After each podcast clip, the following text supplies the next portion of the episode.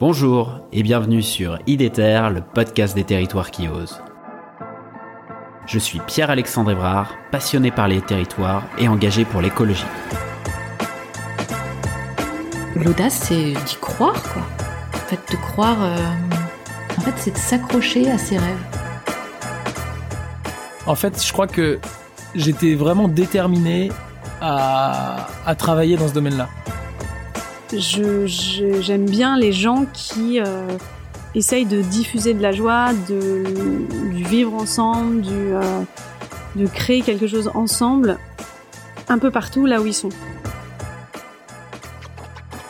Avec IDETER, je vous propose de rencontrer ensemble des femmes et des hommes qui se mobilisent partout en France pour la transition écologique. C'est parti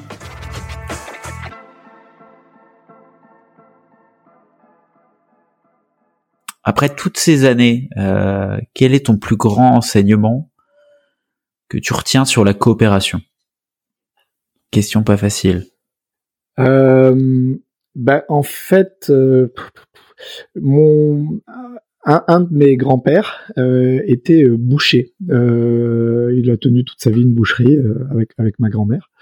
Et en fait, il avait une particularité, enfin, je veux dire, dans son tempérament, c'est que dans la rue, il pouvait trouver n'importe quelle personne, entamer une conversation, et des fois, un quart d'heure après, ils y étaient encore. Il y a ce, il y a ce côté euh, relationnel qui est absolument déterminant. Et je dirais qu'en fait, pour, pour que la coopération fonctionne, en tout cas pour être un bon animateur de la coopération, il faut aimer les gens. Enfin, c'est- vraiment bête à dire, hein. Euh, mais il faut considérer que a priori, les gens ont toujours quelque chose d'intéressant à partager euh, dans leur tempérament, etc. Et, et partir de ce postulat pour f- franchir des fois une, une certaine aversion à leurs idées politiques, à leur métier, qui est pas le bon métier, enfin, etc., etc. C'est absolument clé. Euh, moi, j'ai fait une formation en facilitation euh, de la transition écologique, euh, accompagnement au changement.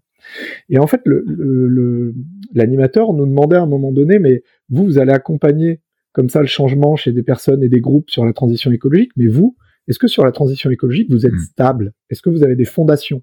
Est-ce que vous, vous êtes sûr de pas, euh, enfin, je sais pas, fondre en larmes euh, parce que vous êtes trop éco-anxieux dans, dans vos accompagnements? Oh, Absolument aucun problème de fondre en larmes. Mais quand on est facilitateur de métier, bon, l'enjeu c'est quand même de tenir son cadre et de s'assurer que, euh, bah, que du coup, on, on mette les gens à l'aise derrière leur propre transformation. Et en fait, euh, moi je me disais, mais les, les, les pandas, les, enfin les ours blancs, enfin franchement, je, pardon, mais je m'en fous. Pour, moi, l'enjeu, il n'est pas là. Pour moi, l'enjeu, il est que la société, avec le niveau de contraintes qui nous arrive de toutes parts, elle peut tout à fait se déliter, pas du jour au lendemain, mais pas loin. Et donc, l'enjeu de tenir la cohésion sociale, le vivre ensemble, il est absolument clé. Et du coup, bah, je reviens sur aimer les gens, tenir la société. Enfin voilà, pour moi, ce sont les, les, deux, jambes, deux formules qui caractérisent le pourquoi la coopération euh, et pourquoi la coopération est absolument nécessaire aujourd'hui et demain. Super, vous voilà arrivé à la fin de l'épisode, j'espère que celui-ci vous a plu. Si c'est le cas, je vous encourage à le partager sur vos réseaux sociaux et à mettre 5 étoiles au podcast sur Spotify ou Apple Podcast.